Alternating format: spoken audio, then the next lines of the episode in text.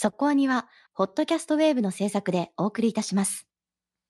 会いたいな声聞かせてよ。つながって笑顔を始めよう。さあ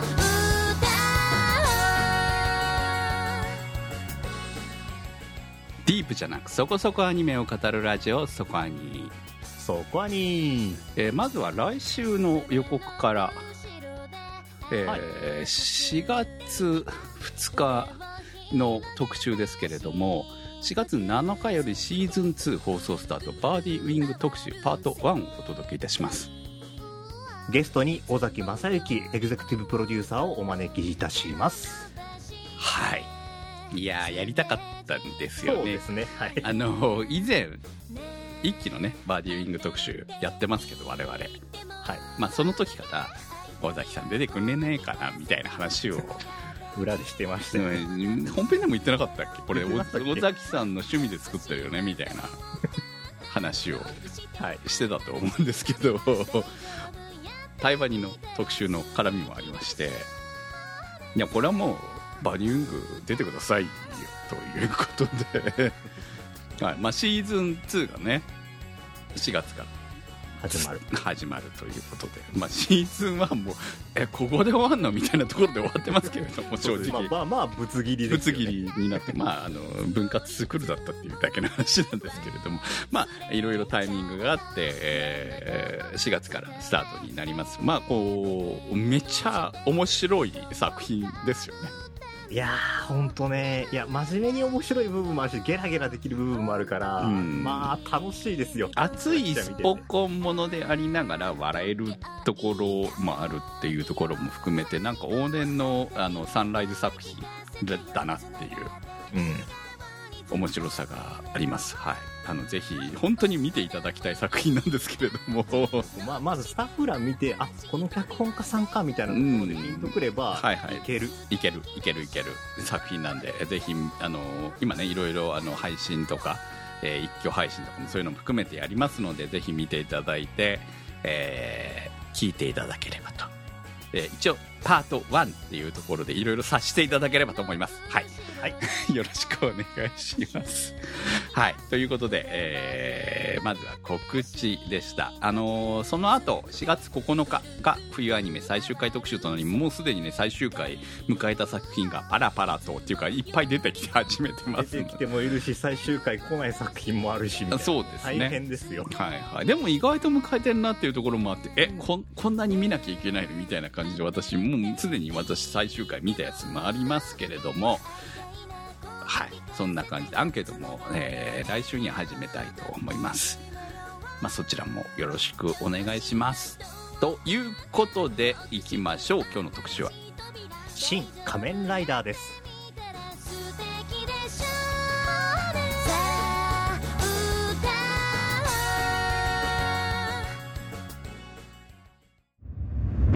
さあ仮面ライダー生誕50周年企画作品の一つ、庵野秀明監督による仮面ライダーリブート作品、2023年3月18日公開。さあ、ということで始まりました。今日の特集は新仮面ライダー特集です。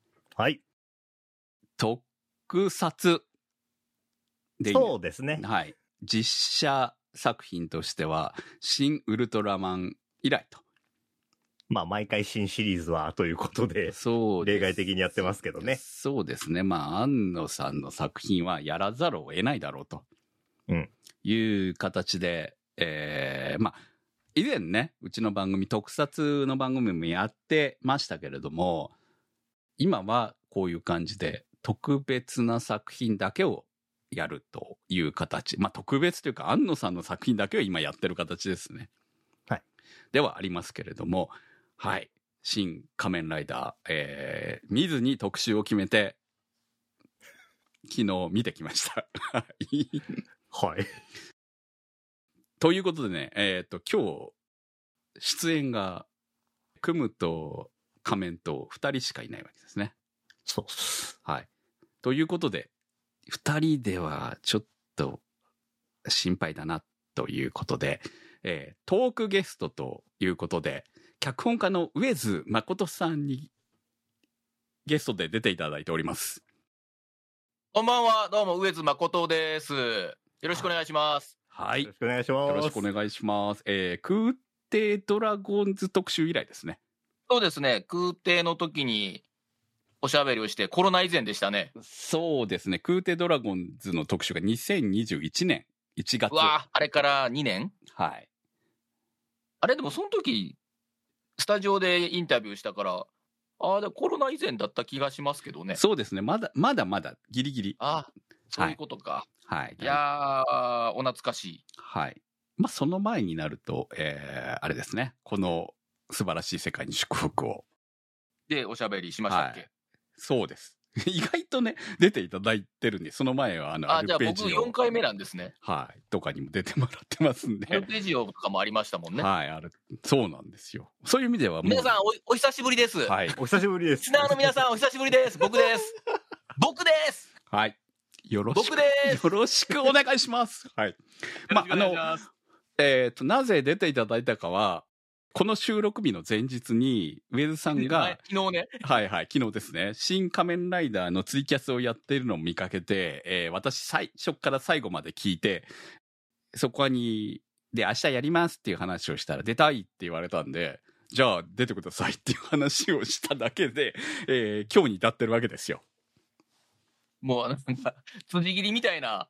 はい。あ基本的にうちの番組、そういう部分を昔よくやってたんですよ。なんあいいですね。はいラジオっぽいですね。ナンパ的な感じで、あの、意外とゲストが決まるみたいなことをよくやってたっちゃやってたんですけれども、びっえくりしましたね。ーはい。まあでも、ありがたかった本当にね、ありがたかったなって思ってるんですよ。昨日ツイキャスでおしゃべりしてて、はい。まだまだ喋れるなと思ったところに、はい。あの、そこはにさんからのメッセージが来て、はい。明日収録ですけどどうですかっていう。はい。行きますっていう。はい。ありがたかったなと思って。あのえーーあのそうなんですよね。あの、仮面ライダー、うんまあ、もう50周年なわけじゃないですか。ねで、私がまだ54なんですよね。あ、じゃあ仮面ライダーは、あの、オンタイムでご覧になられてたんですね。いや、5 4歳とかですよ。だから。でもよ 4, 歳ぐらいの子が見るとかじゃないんですかね。いや、でもね、うん田舎ですから、うち。あ、そういうことですか。はい。だから、仮面ライダーの記憶は、あんまりないんですよ。ああ。じゃあ、ちょ、ちょっとだけ若かったんですね。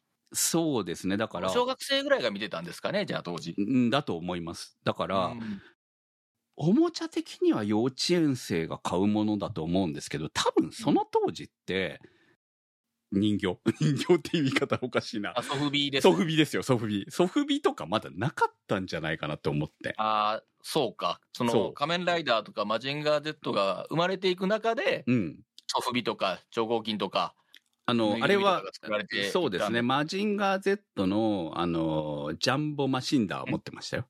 おーマジンガー世代。マジンガー世代っていうか、でも、そう、それは子供の頃ですよね。だから私はもう完全にマクロス世代だと思ってるんですよ。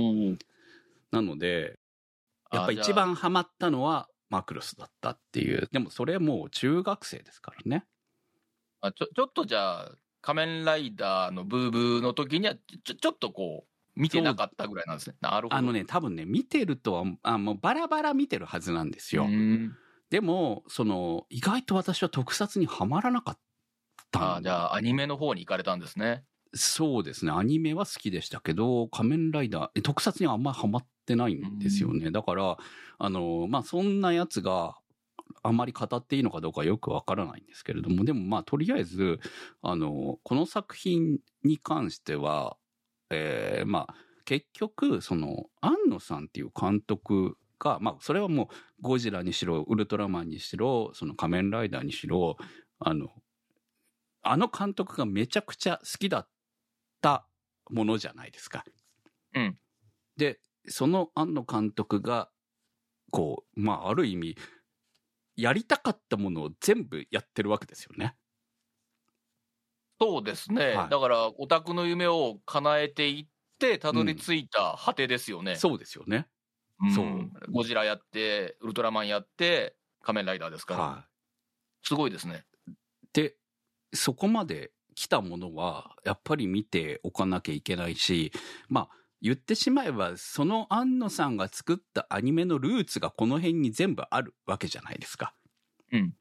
だから、まあ、見なきゃいけないだろうと思って、うんえーまあ、見続けているわけですけれども、ただ、その、庵野さんっていうのは、その、ただ、リブートすればいいとか、自分のやりたいことだけやれればいいと思ってる人ではないっていうのはもう、ね、多分カラー作った時からあると思うので、ちゃんとエンタメとして物語なり、その見せるものなりをちゃんとそのビジネス媒体としてちゃんと載せられるプロの人じゃないですか。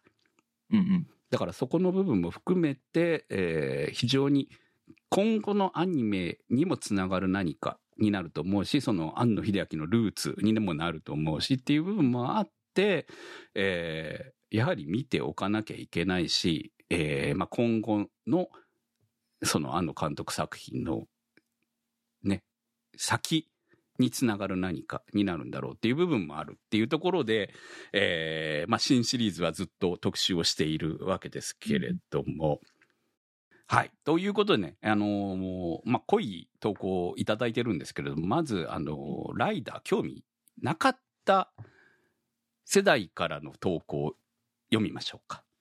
昭和の仮面ライダーをご存じない方なんですね。うん。いや、いっぱいいると思うんですよね。だから、今まあそりゃそうですよね聞いてるうんうちの番組の層結構高めなんで、もちろん知ってる、もうっていうかめっちゃヘビーな人たちもたくさんいるとは思うんですけれども、まあ、すべてがヘビーじゃないと思うんですよね。で、あの、私レベルの人たちは山ほどいると思うし、で、その人たちが、まあ、じゃあ、新仮面ライダー行くか行かないか、行ってない人意外といるんじゃないかと思うので、その、行ってる人はもう3回見てる人とかいると思うんですよ。うんうん。3回、4回いると思うんですけど、まあそうじゃない人にぜひ見ていただきたいっていう部分もあるので、えー最初はあの、ネタバレなしでいきたいと思ってます。カリーパンさんからのコメントです。初代ライダーに関してはほぼ事前知識なしで鑑賞に臨みました。とにかく中盤までは、お前らこの説明で全て理解したよなというペースで進んでいくアンノイズムと浜辺美波たまんねーが並行して展開されていくヘンテコ映画という感想。もちろん浜辺美波さんだけではなく、ライダーを演じられたお二方をはじめ、怪人役を演じられた方々、シン・ウルトラマンから引き続き出演されている斎藤匠さん、長澤まさみさんなど、キャスティングの妙がとにかく生きており、演者が光っているという意味では、とても優れた映画だったと思います。終盤に繰り返されるマスクとマフラーのやりとりは、継承のメタファーとして非常に美しく感動しました。庵野監督のヒーロー論が作家性として色濃くにじみ出た異色作でしたが、加点法で見る自分としては、シン・ウルトラマンより残る何かがあったと思います。はい、ありがとうございます。浜辺美波たまんねえっていうのは、ままあ、まあね。それは思うよ、みんな。うん。えーこれは緑川百合子役の浜辺さんのお話ですね。そうですね。はい。あの、めちゃくちゃ作画が良かったですね。本当に、あのアニメを見ているかのような作画の良さでしたね。整ってた劇場版になってましたね。いや、すごいですね。あの、めっちゃ作家修正入ってましたね。いやい、やいや、あの、美しい。めっちゃよかった。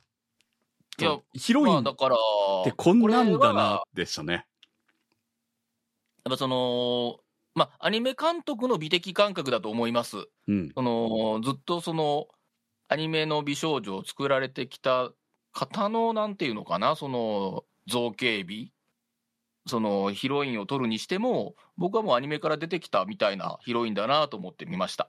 綾波レイにすごい雰囲気似てるところあるなって個人的には思ったんですけど。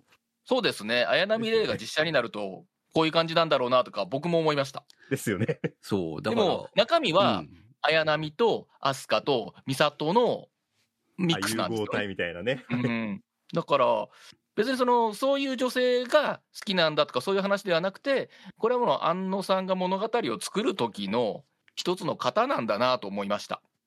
あ、そうですね。あの、シン・ゴジラとかにも、あの、あの、防衛大臣でしたっけ？あの、女性の方とか、うんああいうところにやっぱそういうところに女性を配置するんだな、みたいなところは美里さんと共通してんのかなとか思って見て仕ましたし。事できる女性が好きなんでしょうね。多分そうでしょうね。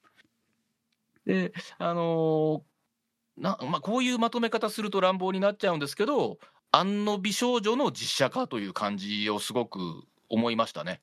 うん。まあ、そこを、あの、ちゃんと、まあ、役者さんが演じてるわけなので、役者が演じてコスプレではなく、まあ、一種、ある種アニメキャラになっているわけじゃないですか。いやだから僕は、うん。まあ、実写映画なんですけど、ううんん。ややっぱりアニメの監督さんが撮られた映画なんだよなというのは、すごくずずっと感じてましたね。多分実写を普段見てる人は逆に違和感感じるんじゃないかなってぐらい、セリフの、あの、お芝居の仕方だったりとか、セリフの言葉もそうですけど、すごいアニメ寄りに感じて、だからやっぱアニメ見てる人の方がとっつきやすいのかなこれは、と思って見てました。まあ、アニメの文法で作られているんだろうなというところに関しては、今回のね、スタッフの狙いがどこまでかはわからないですけど、く癖として、えースタイルとしては出てるんだろうなと思います。うん。まあ、だから、アニメを普段見ている人こそ、えー見やすい作品なんじゃないのかなというふうに思いますし、まあ、あのーもうすでにね、冒頭とかが配信されていたりとかするんですけれども、結構ね、演技が、えっていう感じも、特に最初の方あるんですよ、っていうのは？まあ、いわゆる、わざとなんだと思うんですけど、決して、その、うまくないように見える。っていうのがんそれ抑揚を抑えてるとか、そうそういう感じそう、そうです。そうまあ、そういうのも含めて、その、なんかこう、違和感があるんですよ。これはですね、はいあのーさっきの、まあ、これはやっぱりアニメの監督さんが撮られた映画なんだというお話と重複するんですけど、えーまあ、シン・ゴジラからずっとそうなんですけど、完成した映像がまず頭の中にあるんですよ。で、あのはっきりと、それこそセリフのタイミング、ブレスのタイミングまで、えー監督の中にはイメージがあって、その通りに、えー絵を作ってください、お芝居をしてくださいという撮り方をしていると思います。そういう意味では、まあ、絵コンテが先にあるアニメと同じ作り方をされてるんだろうなと思いました。うん。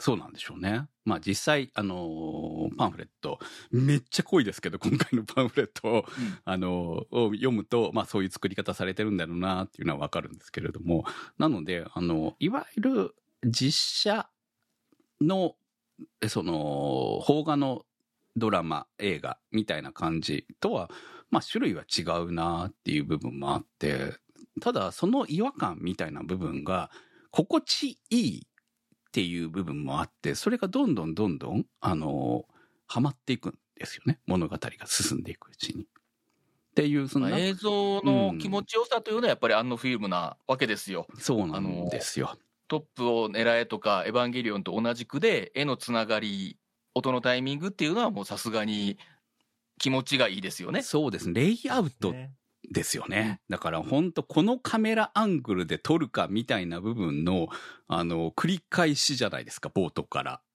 うん。もう、いや、アニメを実写にしたみたいな感じの。その通りだと思います。そう、その繰り返しで。ですよね。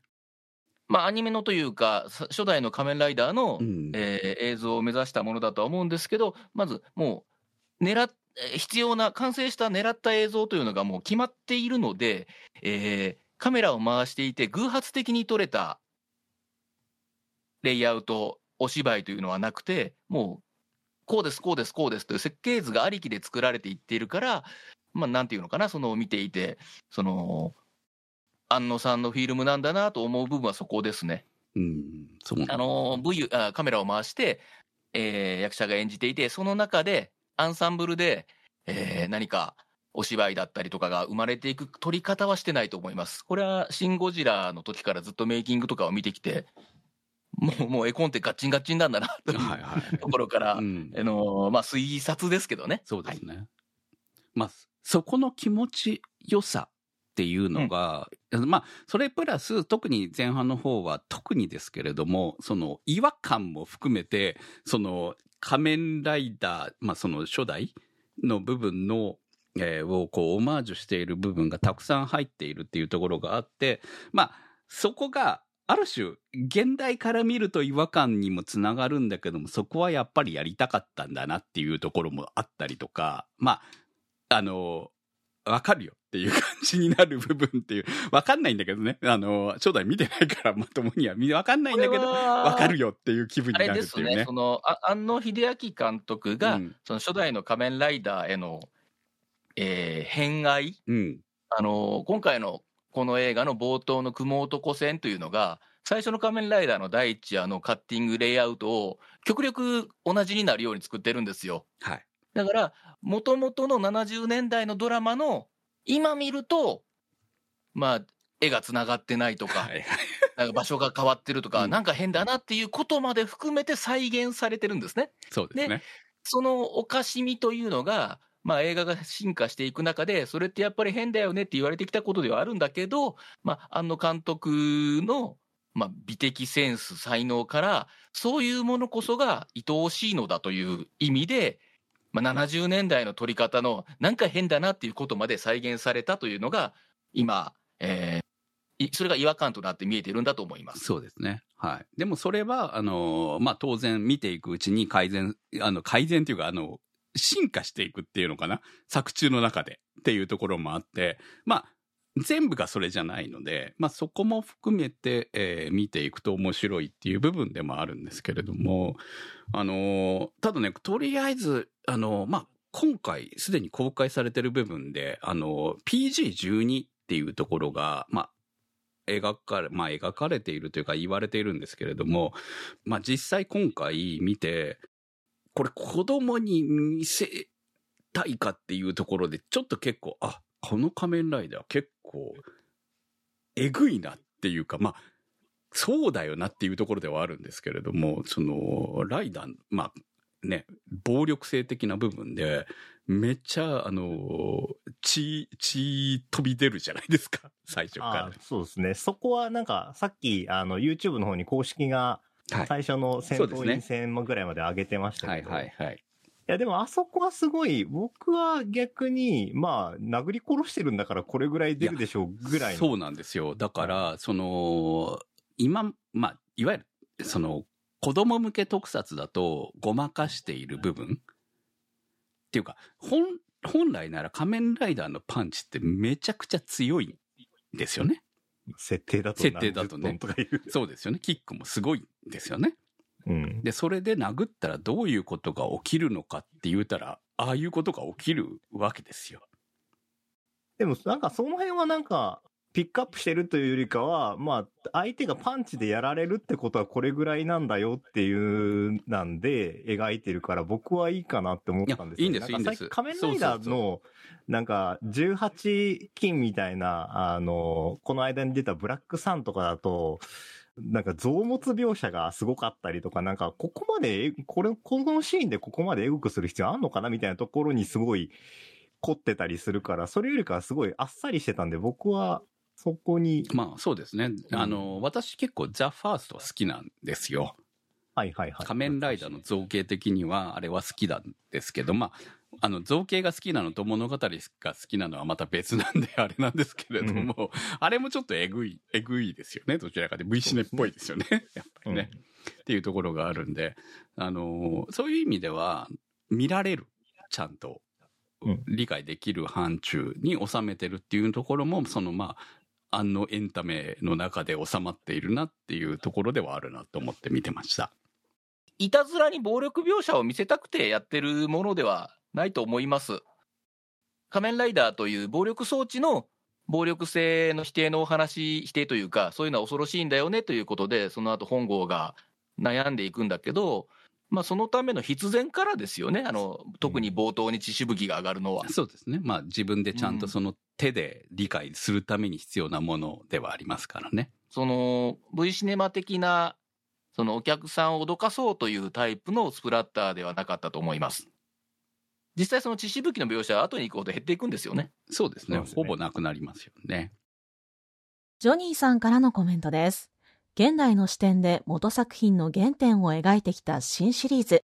最新作の新仮面ライダーにおいても仮面ライダーとは何だったのかを再定義した作品となりました。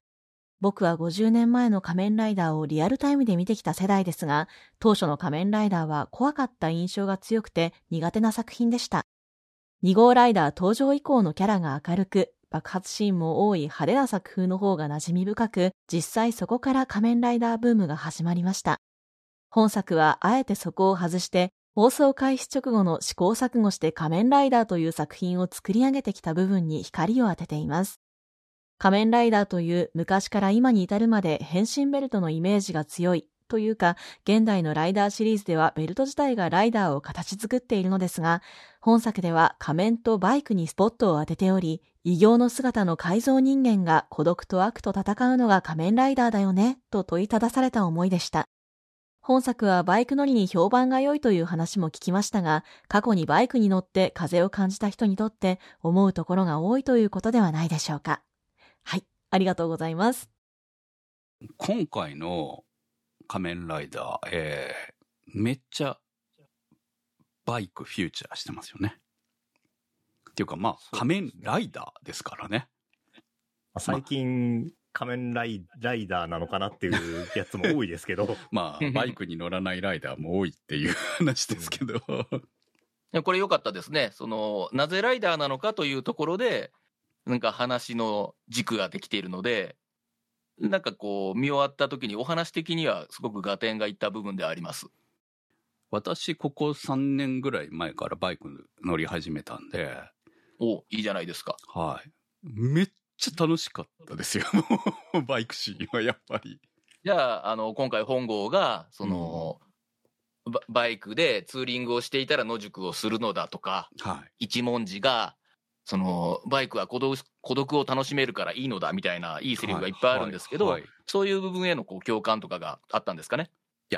そこまではいかなくても、その気持ちはわかるっていう部分と、まあ、バイク乗ってて走っている時の感じっていうのは、あの、すごく理解できる部分っていうのがあったので、うん、あの、バイク乗りこそ見に行けって感じ、まあ見に行ってるとは思うんですけど、はい、行ってほしいってぐらい、あの、ちゃんと仮面ライダーがもともとバイクに乗ってたんだっていうものが、あの、物語の中できちんと描かれているなっていうところはすごく良かったですね。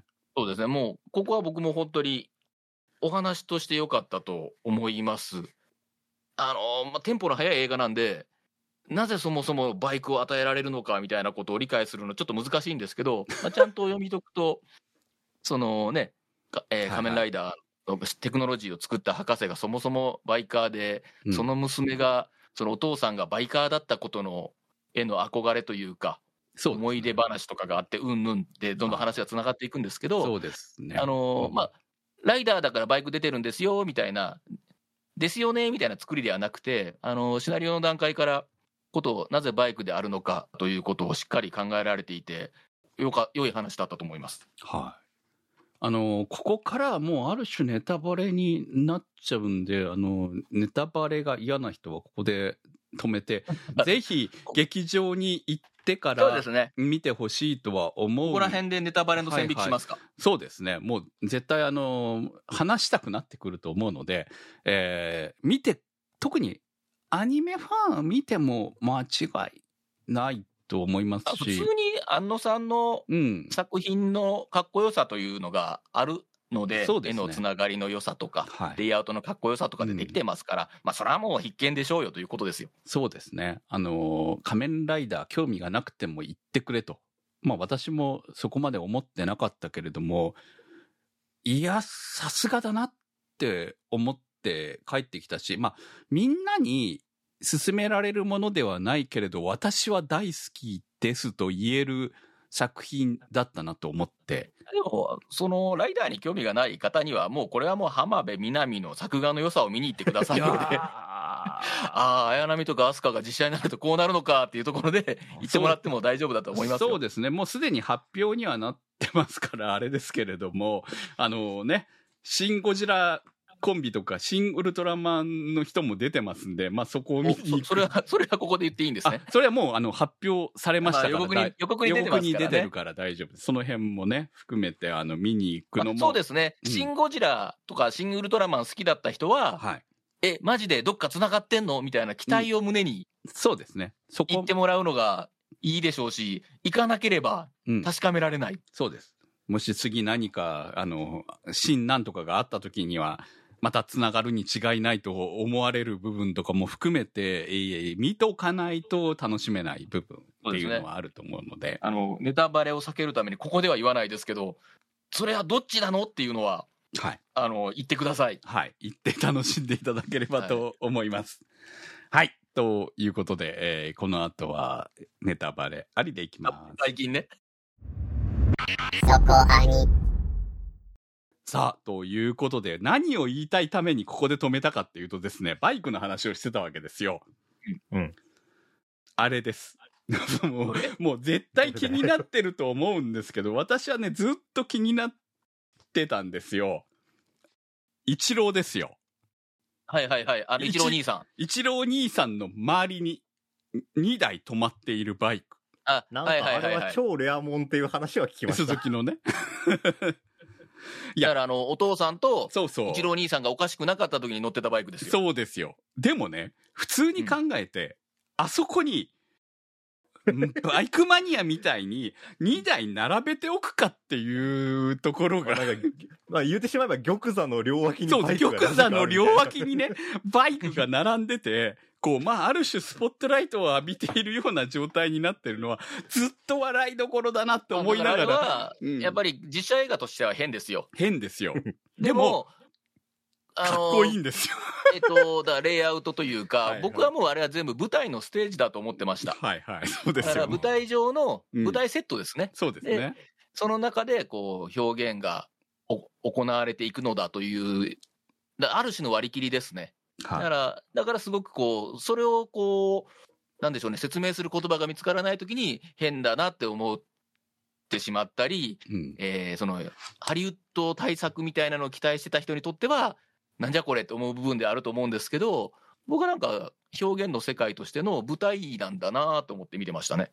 うん。いや、新仮面ライダー全体的に思うんですけど、あの、何気なく見てたら、何今のとか、今のシーン何なのとか、この展開どうなのみたいなのがすごいいっぱい出てくるんですけど、なんか、その、見終わった後とかで冷静になって考えたりとか、多分2回目見に行ったら意味わかるんだろうな、みたいな、あの、なんか、これがこれの伏線になっていたのだとか、これが実はこう裏設定でとかではなくて、普通に、あ、物語のこのパーツがあるから、ここにこれがは、あの、置いてあるのかとか、ああいうシーンが入ってたのかみたいな、そういう仕組みがちゃんと全部にあるんだなっていうのが、うんどんどん分かってくるタイプの、あの、映画なんだなって思って。えっと、それに関ししてはですね、あの、これ前編にわたって、そのちょっと不思議なリアリティラインというのが守られてるんですよ。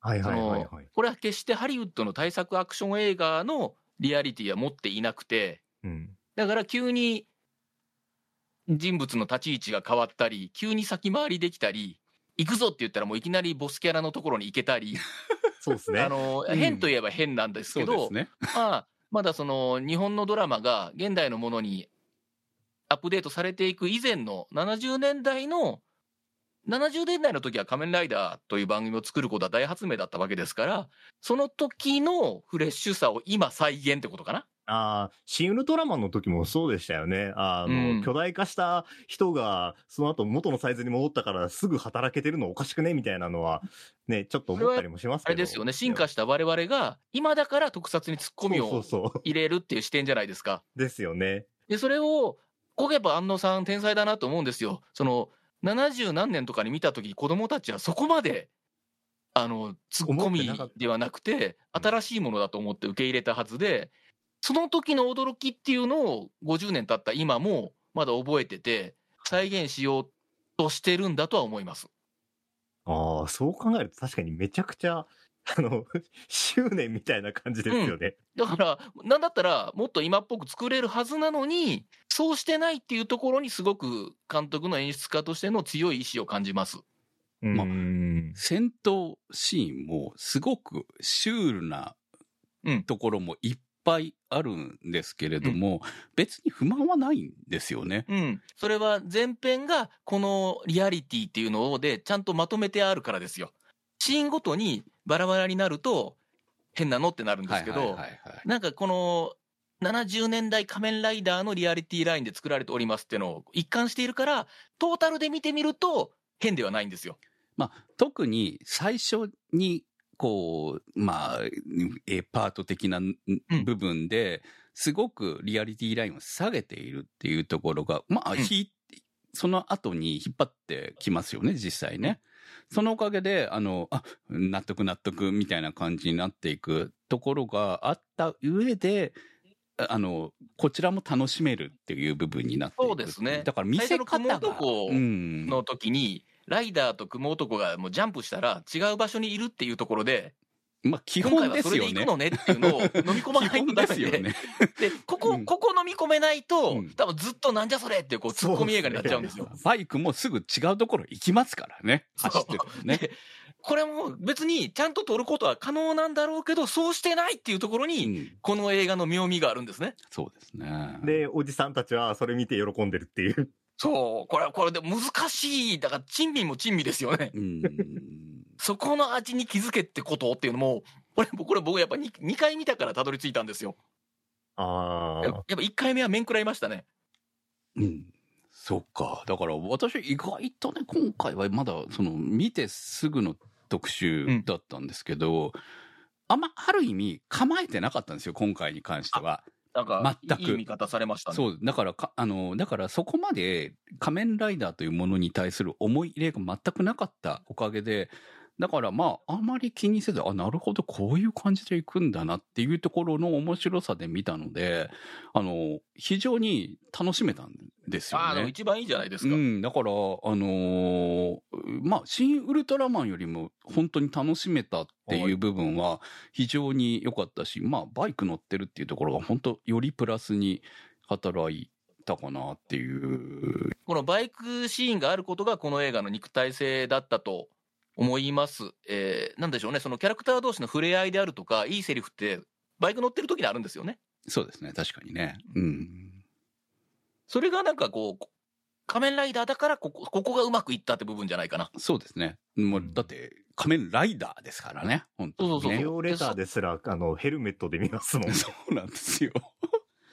いやー、まあ、ヘルメットの話もしたいんですけど、次のコメント言ってからに行きましょうか。高中さんからのコメントです。嬉しかったのは庵野秀明監督が1971年に石森章太郎先生が発表した漫画版を映画の下敷きにしてくれたこと。そして大人たちが50年前の作品を現代に成立させるべく尽力してくれたことです。特に敵の設定には苦労されていたようですね。試行錯誤の上たどり着いたのが持続可能な人の幸せを探求する組織とは、風刺の効いたネーミングに思わずニヤッとしてしまいます。次に嬉しかったことは本郷武史がライダーが変身する前の姿ではなく、一人の人間としてしっかり描かれていたところ、謎の組織に一人立ち向かうという昭和のヒーローの図式はそのままですが、彼が力を欲した理由や、その力の行使が暴力を振るうことと同義と捉えて葛藤する様子、それでも緑川瑠璃子の傍らに立つことを選んだわけなどを知っていくことで、自分は令和にアップデートされた新しい本郷武史に魅了されていきました。そして本郷武史が新たに一文字隼人というパートナーを迎えて共に戦うことを誓ったラストシーン。まさしく漫画版第4章と同じラストを劇場の大スクリーンで見られる日が来ようとは、おじさん感無量であります。ありがとうございました。マスクを外せるライダー好きなんですよ。ライダーマンみたいな。いや、俺うんも同じことを。ライダーマンというか、まあ、ライダーマン好きなんですけど、比較的ね好。きなんですね。はい。っていうか、あのマスク、まあ、ヘルメットですよね。うんあれって、言ってしまえば、ライダーなんだから。でも、変身とともに浮かんでくるものなのかっていう部分は、あの、この辺作品によってまあいろいろあるとは思うんですけれども、あくまでもこの作中では、マスクとこのボディに着ているもの、強化服みたいなものじゃないですか。なの、なのかな？あれは設定的に。設定的にはね。だから着替えられるわけでしょ？まあ、あの、強化服は、タイから洗えっていうセリフはありましたね。ありましたよね。まあ、脱最初げるってことですね、あれ。最初の段階で変身した、まあ、変身する前から着てたのか。うん、あの、コートの下まあはあの格好ですね。だったわけですよね。だから本人が、あのー気がついた時にはもう着せられてたわけですね。だから強化服は本当に強化服なんでしょうね。で今、回の。あの服の下にバッタ怪人としての自分がいるんですよ。そうですね。まあ、それは、あの、映像でも描かれてましたよね。そう。っていうことでの、その、いわゆるヘルメットというかマスクの部分っていうのは、あの、やはり、あくまでも、機械的なものであってほしいわけですよ。私の中ではね。はいはいはい。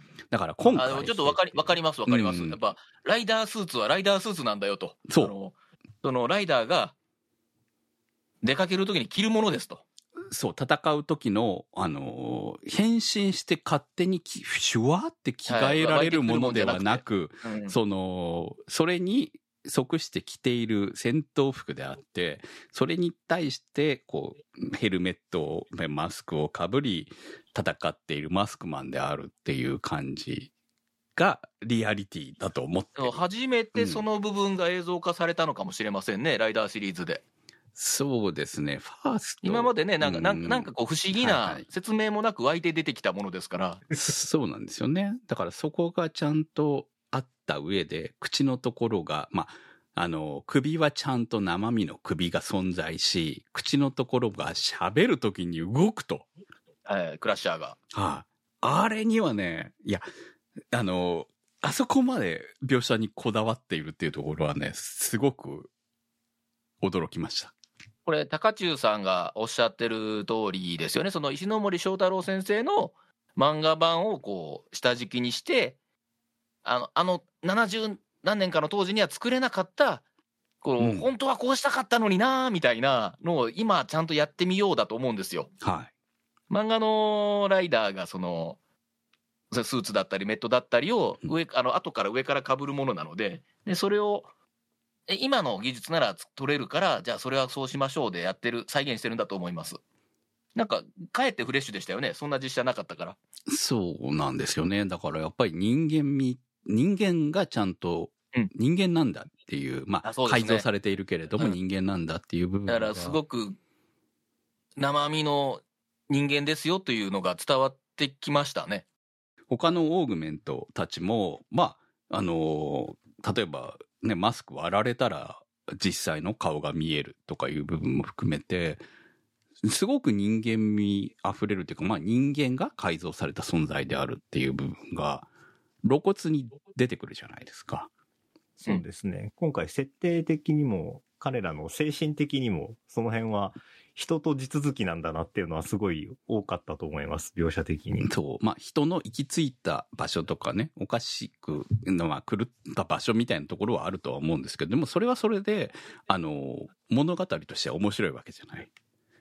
だからね、本当に各、あの、怪人たちが、その、あくまでも、なんか、あ、こいつ理解できねえ存在だな、じゃないところ。まあ、我々と地続きの何かであるっていうとこですよね。そうなんですよね。これすごくでも面白かったですね。そのか怪人の再定義というか、この映画においての設定がしっかり作られてるというのがワクワクする部分でしたね。そうですね。まあ、まあそこは、その、高中さんも書いてたみたいに、えー要はショッカーっていうものが何なのかっていう部分につながっていくわけですよね。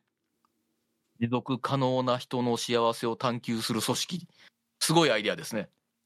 聞こえはものすごくよく聞こえるんですけどね。いや、これはある種の新興宗教じゃないかっていう。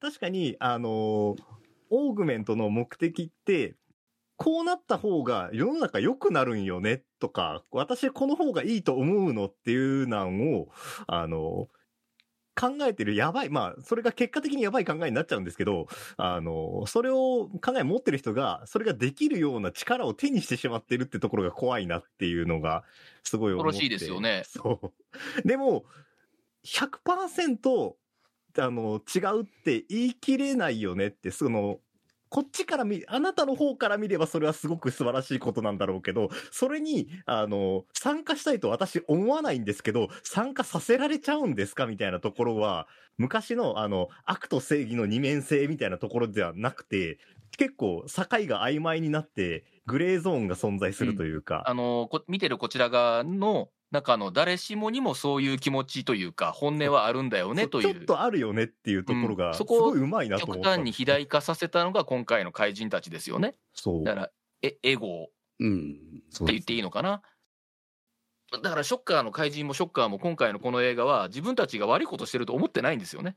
うん。で、そのように見せているところが、まあすごいと思うし、でも使い古された、こう、まあある種の AI の暴走なわけじゃないですか、これって。ショッカーそのものが。って考えたら、その、非常にその SF 的には使い古されているんだけれども、それをベースとして、こういうふうな、こう、まあ特撮の物語として描かれたら、その、意外とこういうベースって描かれないじゃないですか。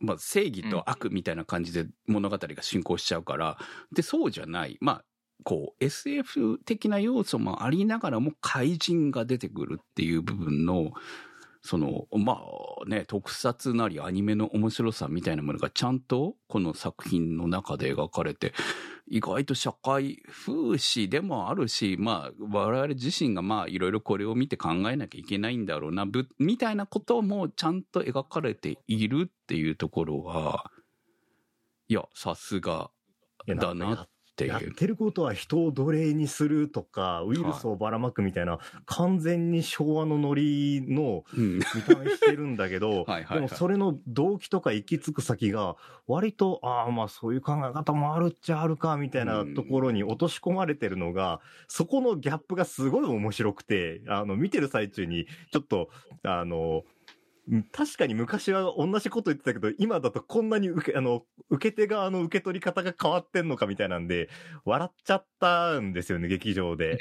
八王子とかは特になんですけど。あれは、やっぱり、ここがやっぱ、庵野監督の天才性だと思いますよ。その、ツッコミまみれだった怪人に対して、あの、説得力をその怪人のありようはそのままなんだけど、背景の持たせ方とかうん。をしっかり書いたことによって、まあ、つまり我々とは、わ我々と同じ人間なんだなっていう共感をさせてしまったんですよね、こちらに。だから。なんでしょうね、その、昔だったら突っ込んでたものが今こんな風に見えちゃうのかっていう驚きからの笑いだと思いますよ、それ。ああ。で、それを考えてくると、仮面ライダーが怪人倒してるのもあんま変わんないんじゃないかなっていうのはちょっと思えてきて。これ、ショッカーの人工知能と K の方も言ってましたけど、その、だどっちが正しいみたいな見方をしてないんですよね、人工知能はこれ。そ人間たちのこれ社会実験なんですよね。バッタオーグと他のオーグメントは対立することがよくあるってだけで、別に、あの、K とかあの辺は邪魔してきてないっていうのがすあごい、の、どうまいいう結末になってもいいと人工知能は思っているはずです。なぜならそれは人工知能だからです。で、うんその、いろんな社会実験をして、不幸な人を助ける方法を探ってるんですよね。そうですね。だから怪人たちに権限を与えて自由にさせてるんですね、あれ。うん。これは、なんか、まあ、やっぱり元の石ノ森章太郎先生のこう漫画を読み込んで読み込んで、内在、内在されてたとは思うんですよ、こういうテーマが。はいはいはい。それを今、我々にここまで分かりやすく伝えられてることが、この映画の、なんでしょうね、良い部分じゃないですかね。ああ、そうですね。でだから語りが上手。そこになってくると、あの、緑川瑠璃子ってあれは、あの、電電子、なんでしたっけ？電子計算機かなんか、電算機言うてましたね。電算機、そう、自分のことを、まあ、まあ、言ってしまえばコンピューターだ、機械だって言ってたわけじゃないですか。えっと、生体そ部なんとかみたいなこと言ってましたね。そう。それが、で、しかも実際に、あの、物語の序盤とか、すごい、あの、ね、綾波レイの初期みたいな感じで、あの、無感情なキャラでいたわけじゃないですか。うんそれがだんだんだんだん、本郷武史と関わっていくことによって、その、ルリ子の方の感情が豊かになっていくっていう描写が、あ、いや、機械でも、あの、人と関わっていくっていうことを選択したものは、これ変化していくんだな、みたいなのは、僕は見てて感じたので、あの、あそこがドラマですよね。そう。エヴァンゲリオンの時もそうだと思ったんですけど、あの、結局、人と人は関わらないと生きていけないし、で、関わったことで辛いこともあるけど、でも、それで変化していくっていうことは、あの、あなたにとっていいこともすごくいっぱいあるよ、みたいなところが僕はエヴァンゲリオンを見てすごい、あの、好きだったんですけど、うんうん。今回のその、ルリコと、あの、ケイたちとの、ちょっと違いみたいなのも、それで、あくまでも見てるだけで関わ、あの、本人たちは関わってこない系と、関わることによって変化していって、感情豊かになって、で、私はこれ、これを選んでよかったっていう終わり方ができたルリコとの対比みたいなのはすごく、あの、生きていく上でちょっと勇気づけられる感じがして、やっぱり人見知りだから人と、あの、知らない人と積極的に関わることってのを、できれば消極的になっていくタイプなので、僕も。でも、その、行き着く先にはご褒美みたいなものは感じられるときは必ずあるよみたいなことを言われた気がして、そのあたりはすごく、あ、見てよかったなってお思えたところなんですよどう。してるじゃないですか。はい。これは僕、あのーまあ、エヴァ、まあ、エヴァンゲリオンの時から、そのナイーブな主人公が、こう、現実とどういうふうに折り合いをつけていくのかというのを、庵野監督はずっとやってきたと思うんですけど、はい。その、まあ、エヴァと比べてこのライダーは、これやっぱ作者の成長だなと思いました。そのうんコミュニケーションが苦手な人が、なんか世の中に対して折り合いをつけてたくましくなっていくっていうことを、すごくこう、エヴァンゲリオンの時は、なとてもデリケートでナイーブなものとして書かれてたんで、すごく極端なんですよね。そのうまくいってない時と、ご褒美もらってうまくいく時というのが、とにかく極端な状態にあったものが、今回、この新仮面ライダーのルリコと本郷武見てて思ったんですけど、やらなきゃいけないことはちゃんとやんなきゃいけないんだよね、みたいな。自分のわがまま的なこ気持ちは一つを置いておいて、ナイーブな自分というのもよく分かってるんだけど、まあ、必要なことに対しては頑張んなきゃいけないんだというところで、あ、なんか少し主人公たちの書き方が大人になったなと。で、そそれで、その人と関わっていくことを肯定的に書いてあるので、これは監督の中での考え方の進化なのかなと思いました。あと尺もあるんじゃないかなと思うんですよね。アニメ1クール、2クールとかいうのと、その、まあ、この2時間という尺の中で、あの、だから、綺麗にもう物語がある種つ続きますではあるんだけれども、あの、まあ、本郷武の物語が終わるわけじゃないですか。うんまあ、仮面ライダー、まあ、1号ライダーとしての物語は、この作中で終わるっていうところ。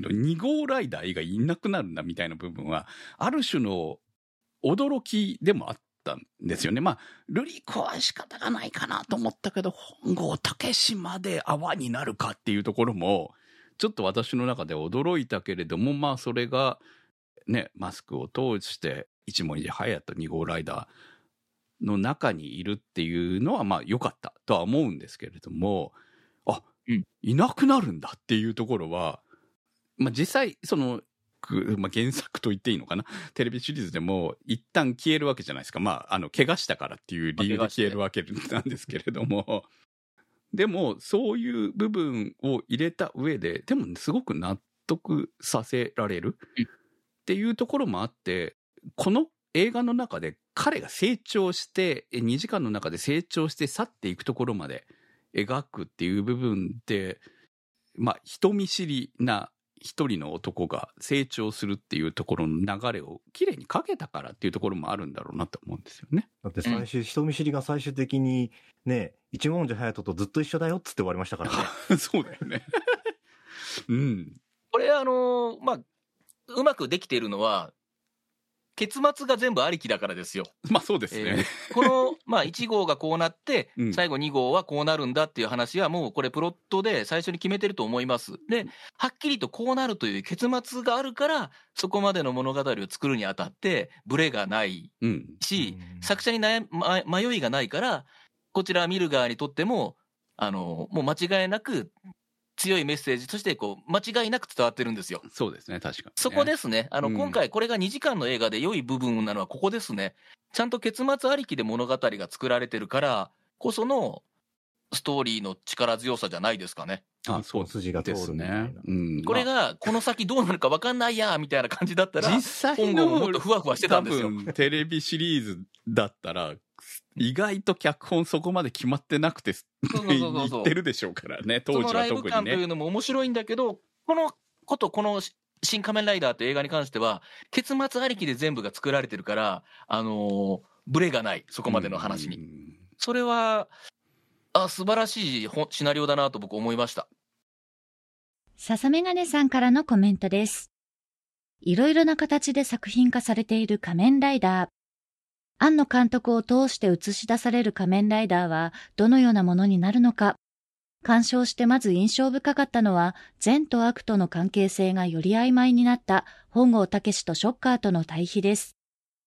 原作でも力の源は同じである仮面ライダーとショッカー怪人が戦う姿は印象的でしたが、今作はより怪人側にも感情移入できるポイントを作っており、このあたりは前日談の漫画を読むことで保管できるのですが、仮面ライダーとショッカー怪人との善悪の対比が見た目だけではなく物語にも訴えかけてくるのが良かったですね。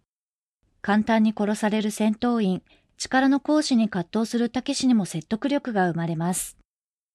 個人的には特撮映像としても楽しめまして、最近の特撮ではなかなか見ることのできないサソリオーグをはじめとした素面での女性怪人の数々の登場には眼福でしたし、血しぶきがほとばしるリアリティある映像でまとめるのではなく、ライダージャンプをしたり、八王具との戦いであったりと、ところどころにケレン味満載の映像も織り交ぜていて、縦の美学と庵野監督の発想を組み合わせたエンターテイメントを忘れない映像もすごく良かったです。仮面ライダーというシリーズは昭和、平成、令和と50年以上も続いており、庵野監督もこの面白さを再認識してもらいたいとおっしゃっており、映画を見た後に初代仮面ライダー、ブラック、クーガ、ダブルと時代の節目になった作品を見返してみたのですが、改めてどの作品のアクション、ストーリーも素晴らしいと感じましたし、ベルトやバイクなどの仮面ライダーであることの要素の他に、優しさを忘れないヒーローとしての意志が、まるで映画のラストシーンのように、現代まで脈々と受け継がれているのだと思うと、これはエモすぎるだろうと、庵野監督からの恩返しに、特撮ファンとしては涙してしまいました。ありがとうございました。前日談っていうのは、あれですよね。今漫画で、ヤン？ヤンジャンンですね。ヤンジャンですか。はいはい。えっと、真の安らぎはこの世界になくっていう漫画ですね。そうですね。アプリの方でも無料で結構読めたりするので、僕は4話ぐらいまで読んでるんですけど、おっと、これはあれですよ。全話必見ですよ。なんか、そんな感じはすごいするんですよね。あのも映画始まって2週間経ちましたから、1週間か。もうもうここの辺は、むしろもう、今、まだこの段階で行ってない人は、もうこもう先にこの漫画読んでください。このヤンジャンの漫画が、もうそのまま地続きにこの映画の前日談なんですよ。で、それもやっぱり初日で映画見た時の驚きではあったんですけど、もうもう、い今となってまだ映画館に行ってない人は、じゃあじゃあ先にこの漫画を Kindle かなんかで読んでもらって、お、ちょっといいじゃんと思ったら映画楽しくなるんじゃないかな。うん。漫画読んだら結構雲オーグの見え方とかだいぶ変わってくるといやいや、ありもうますよね。漫画では、雲オーグとサソリオーグがもう、副主人公なんですよ。ああ、サソリもやっぱそのあ後々出てくるんですね。そうあのー映画の中で森山未来がやってました、一郎さんが、子供の時にお母さん亡くしてしまって傷ついてから漫画が始まるんですよ。うんでその一郎少年を支えてくれるお兄さんたちが、クモオーグとサソリオーグなんですよ。で、あのサ、ソリオーグとか本編の方でポカーンでしたけどね、でしょ？いや、僕も帰って漫画読んでたせいでノイズになりましたよ。サソリオーグは本当にいいお姉さんなんですよ、漫画では今のところね。うん。で、なんか、あのーシショッカーの中で、まあ一枚、一枚岩ではないショッカーの中で分裂があって、はいいろいろあってのあの映画の状態のショッカーになっていくまでを描く漫画みたいなんですけど、今のところ心の正しい一郎少年と、まだ大丈夫なクモオーグとサソリオーグが素敵な漫画ですよ。いだから本当に人人類の幸せのためにショッカーは考えてはいるんですよ。うん。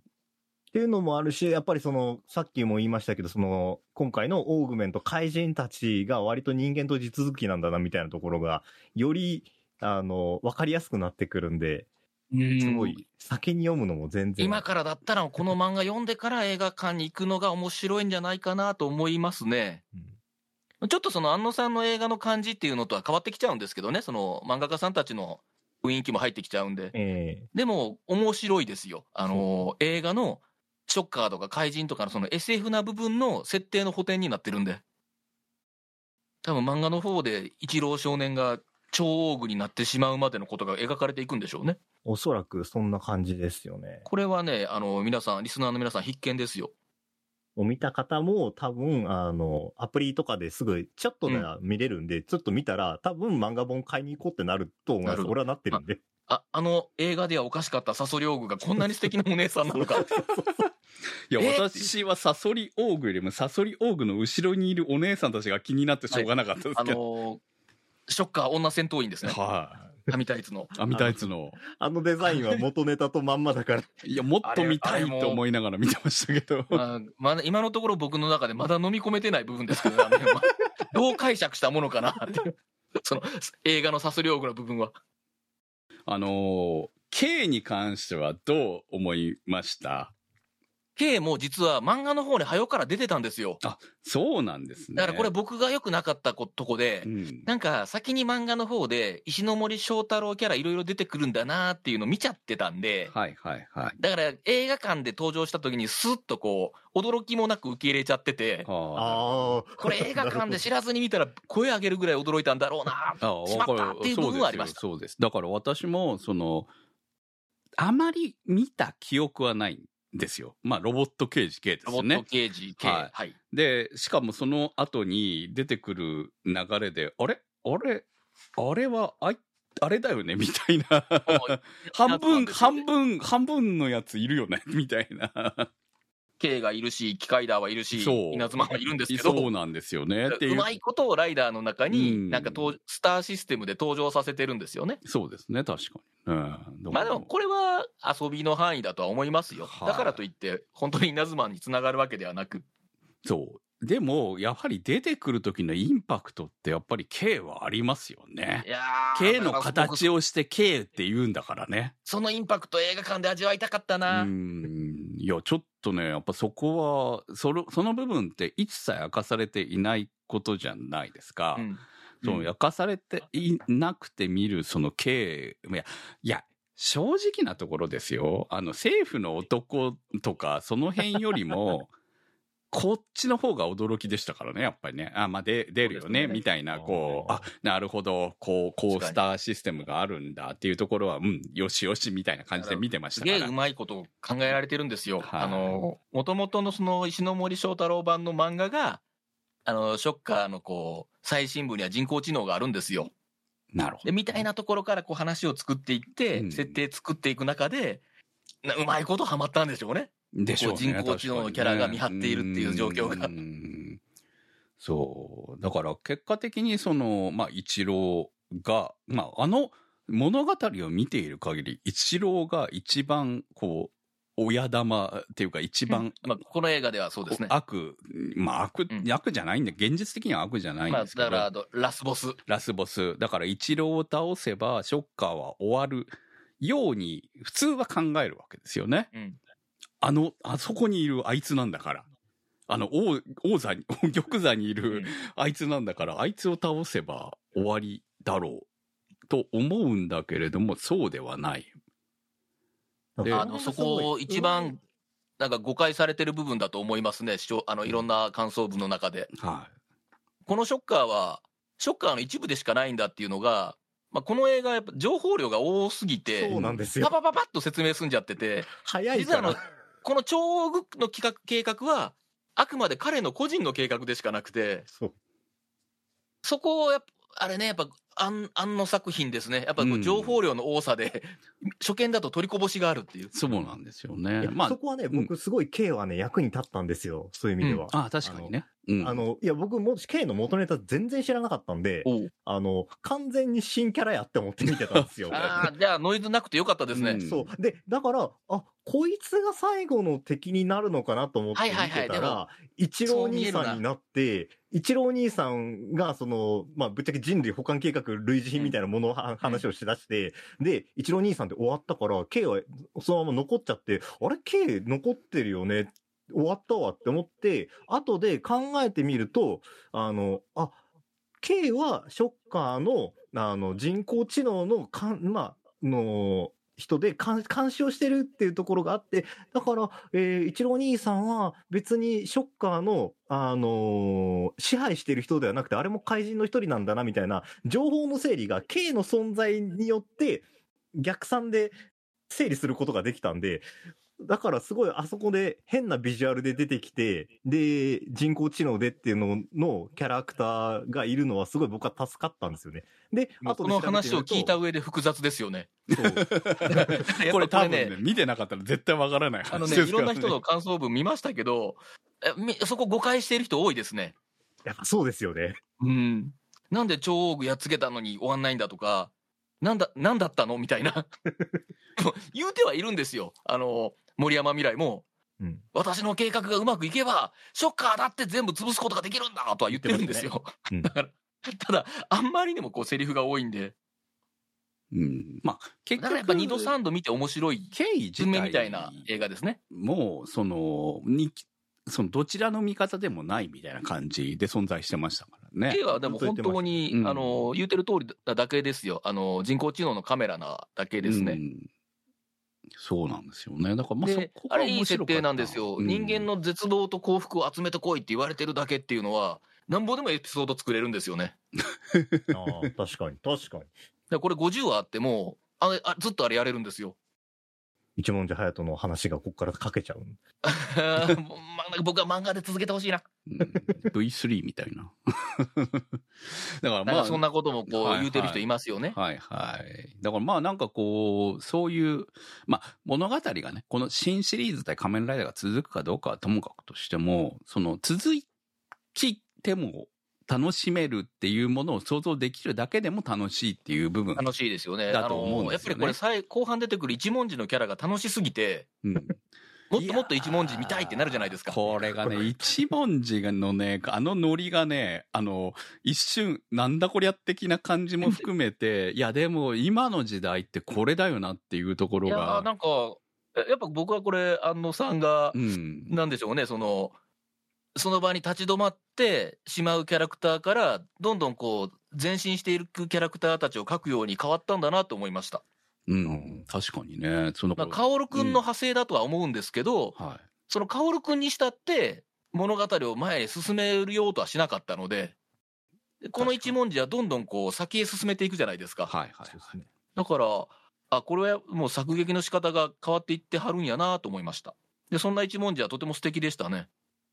本郷武史というキャラクターと、まあ、その一文字隼人の違いっていう、まあ、緑川瑠璃子も似たようなものじゃないですか。武史に近いキャラクターだったと思えばそうなので、だから、その新時代のキャラクターとして一文字隼人っていうのが出てくるっていうのが、すごく物語に未来を持たせて最後に向かって、そのね、この2号ライダーが残るという形で、そのままショッカーと戦っていくんだという、いや、だからう、やはりうまい。いや、な素晴らしい結末ですうね。んだから未来のある物語で終わるっていうところがね、大元の仮面ライダーの展開にのっとってるんですよね。そうですね。確かにね。よくできてますね。うん。うんっていうものも含めて、あのー未来のある物語として終わあだから爽やかですよね。うん爽やかなんですよ映画が終わった時の気持ちはそうなんですよ。その最初のドヨンってした感じから終わってきたゴジ時ラウルの。トラマンよりも 爽やかだったかな。そうですね、確かにね。そうですね。うん。モンモンとって感じじゃないんですよね。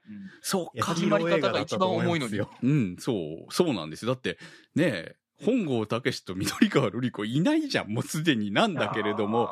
だけれど僕やっぱも、うん。これ、この映画好きですね。やっぱ終わり方が良くて、で、ファーストシーンから全部その結末に向けて矛盾なく作られてるから好きですね。うん。僕は本当に最後の終わり方好みだったのは、あの、ヒヒーローとか仮面、仮面ライダーもそうですけど、ウルトラマンとかも小さい頃見てて、あの、正義の味方は、やっぱり、見本に、子供の日本にどうしても、あの、見たらなっちゃうんですよね。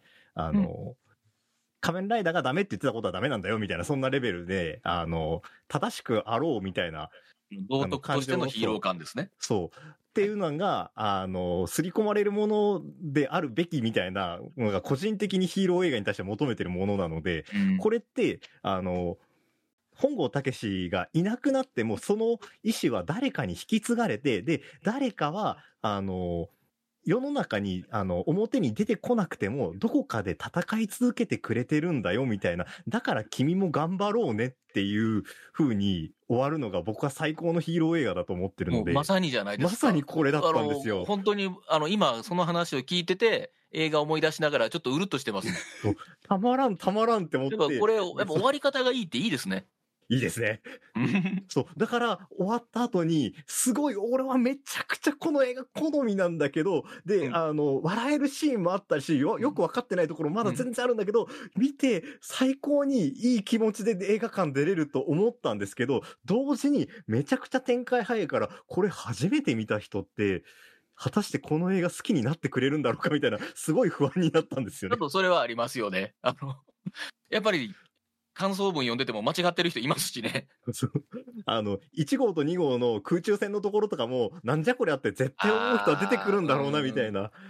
ちゃうねんって、あ、あの、あの、あの感じが見たかってん、みたいなところは、これは、むか、あの、なんか、それまでに、仮面ライダーとか特撮とかアニメに何かしら、あの、好みが存在してる人じゃないと、あのシーンだから、あれだからいいみたいな話、あの、感想出てこないんだろうな、みたいなと。して、向き合わなきゃいけないんですよね。で、うんなんかこう、いろんなシーンを一個一個自分の中で、よし、あしってこう判断していくことで、まあ、難儀、難儀な映画ですね、じゃまあ。あ、そこがね、難しいっちゃ難しいだろうなっていう部分ではあるかなっていう。だから、ば、うん万人に勧めるわそう、けでは万人に、ないけど、そう、うそうなんですよ。でも、みでも見てほしい。すごく万人に見てもらわないと、うん超ヒットにならないので、そうなんですよ。万人が見てくださいそう、超ヒットになってもらわないと困るんですよね。超ヒットになってもらわないと、こういうそうなんものこそ。ですよね。そうなんですよね。だからもうとにかくあの作品が好きだった人は見に行けとしか言えないんだなっていうそうですよねだからやっぱこう、さっきね、あの、仮面さんがおっしゃってましたけど、人類保管計画ってポロって言っちゃったじゃないですか。ええそうですね。だからやっぱエヴァファンは、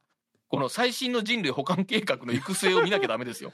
うん。うん。まあそうなんですけどね。結局ね、まあ人類保管計画だなって思いながら見てましたから、私は。あれはもうでも、さうん作者のもう癖ですよ。うんそうですね。そういう話になっちゃうんだねっていう。うんでも面白いなと思ったのは、それに対して、お前の言ってるその計画はこうだからダメだよっていう結論を、あの、ね、出してるキャラクターも出てきてるのがすごいなっていう。これやっぱり作者の考えが進化したと思いません？ですね。その、そういうものへの誘惑っていうのが常にあったんだけど、うん。今回ははっきりとそれは地獄よって言ってるんですよね。そうそうそう。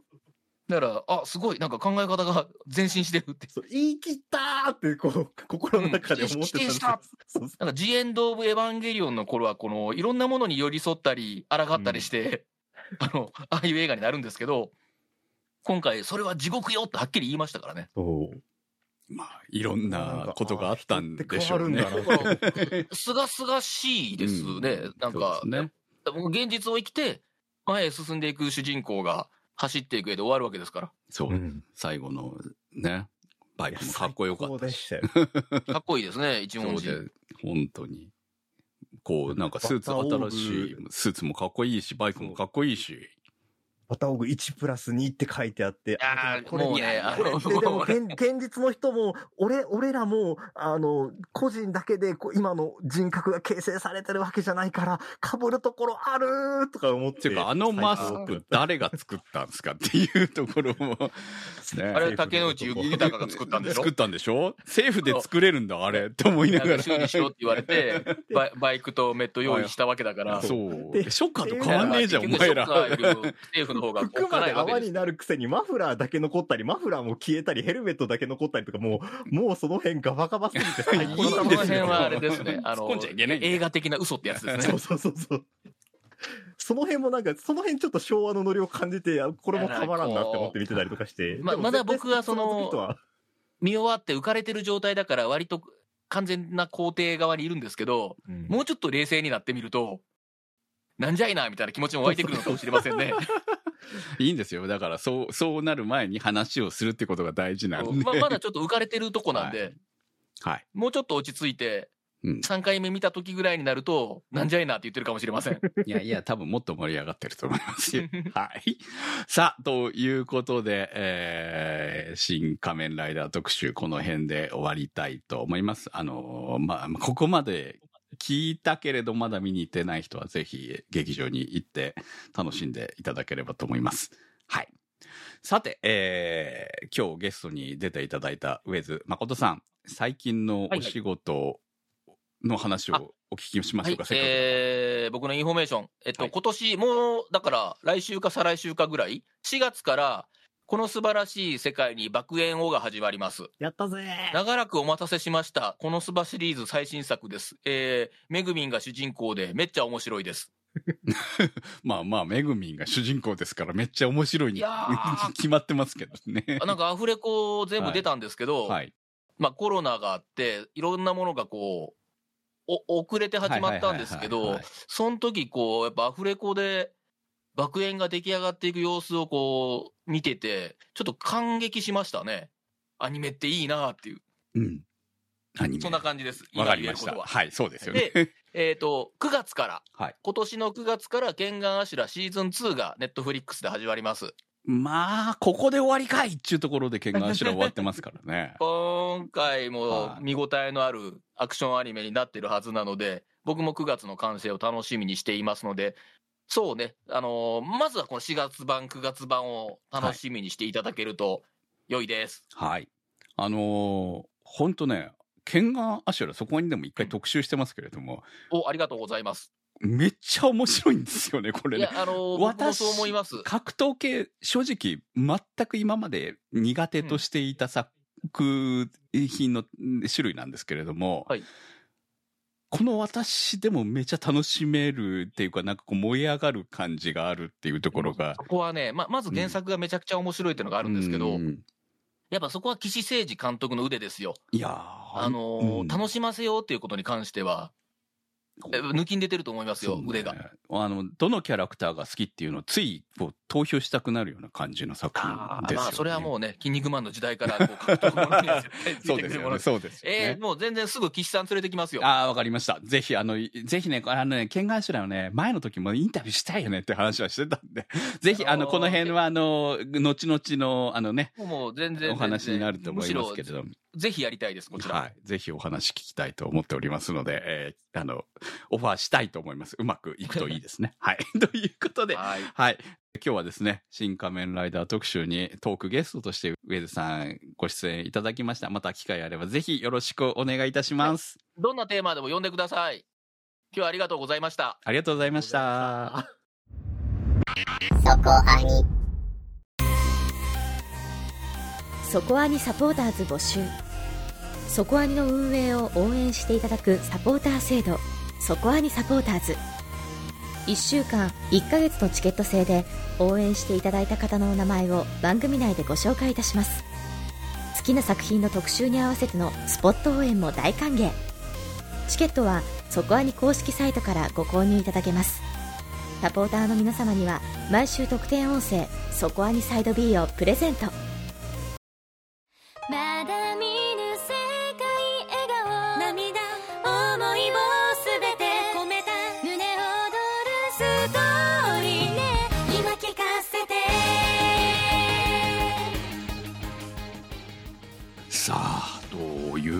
でめっちゃ長くなっちゃいましたね。いやーまあたくさん喋っていただきましたから。いやねあのまあ今ねスタッフほら募集してますけど新しいパーソナリティ多分今の時代なかなかね増えないのかなという まあ今の若者はねうちみうちみたいな番組ととは言ったらあれなんだけれどもそういうところに出る出ないんだろうなと思うわけですよまあ難しいのかな。な難しいのかなっていう部分もあって今後のことを考えてももうスタッフ補強じゃなくてこっちから漁りに行くしかないのかなと。ナンパしに行くしかないのかなって思ってまして。いやでもそのおかげで有識者がはいはい。ビッグネームが来てくれるから。そうそうなんそうなんですよね。だからまあほらつながり的には過去出ていただいたいろんないろんな方、はい。別にそれはもう本当にねあの今回なんか「新仮面ライダー」とは上田さん関係ないですからね。そうですねいやびっくりしましたもん僕。はい、私もあの いや昨日ね参考になればと思って聞いてただけなんですよ。でも聞いててちょっと心の中でこうなんかねうまくいいったりとかしたら面白いなとは思ったんですけどでもよくよく考えると上津さんと私直接面識はなかったですね話しましたけど。ですね。はい。メールでのやり取りしかなかったのでよくよく考えると。いやよくよくね本当あ俺失礼かもなと思ったんですけど、うん、まあまあまあとりあえずそんな感じであのオファーしてえー快く出演していただいたので、まあ、これがまたね何かつこの後今後のね今年の作品のインタビューにつながるかもしれないしというところもあるしまあ面白いよね。やっぱりねつながりっていうのは。りがたいことですよ。本当にありがたいなって思いながら、はい。まあ、こんな感じで、あのーね、関係のそのゲストのトークゲストとしてね今後も。関わっていないっていないけど話したいっていう人がいろいろ特集に出てくれると面白いなと思っております。はい、ということで来週の特集は？はい。来週はバーディーウィング特集パート1です。はい。ゲストに尾崎正幸エグゼクティブプロデューサーをお迎えしてお届けいたします。今回は投稿を受け付けておりません。今回はですね。新仮面ライダー特集は立ち切れ線香さん青梅財団さんマキさん夜さえあればいいさんニワッチさんゆきさん常新さんメガネ属性ノットイコール負け属性さん黒うどんさんたけさんひひさんジョニーさん金猫さん貝月さん笹メガネさん直輔さんのサポートにてお送りいたしました。サポーターの皆様には毎週アフタートーク「そこアニサイド B」をお届けいたします。今週もサポートありがとうございました。それではまた来週お会いいたしましょう。お相手は私くむと。宇宙世紀仮面でした。今聞かせて。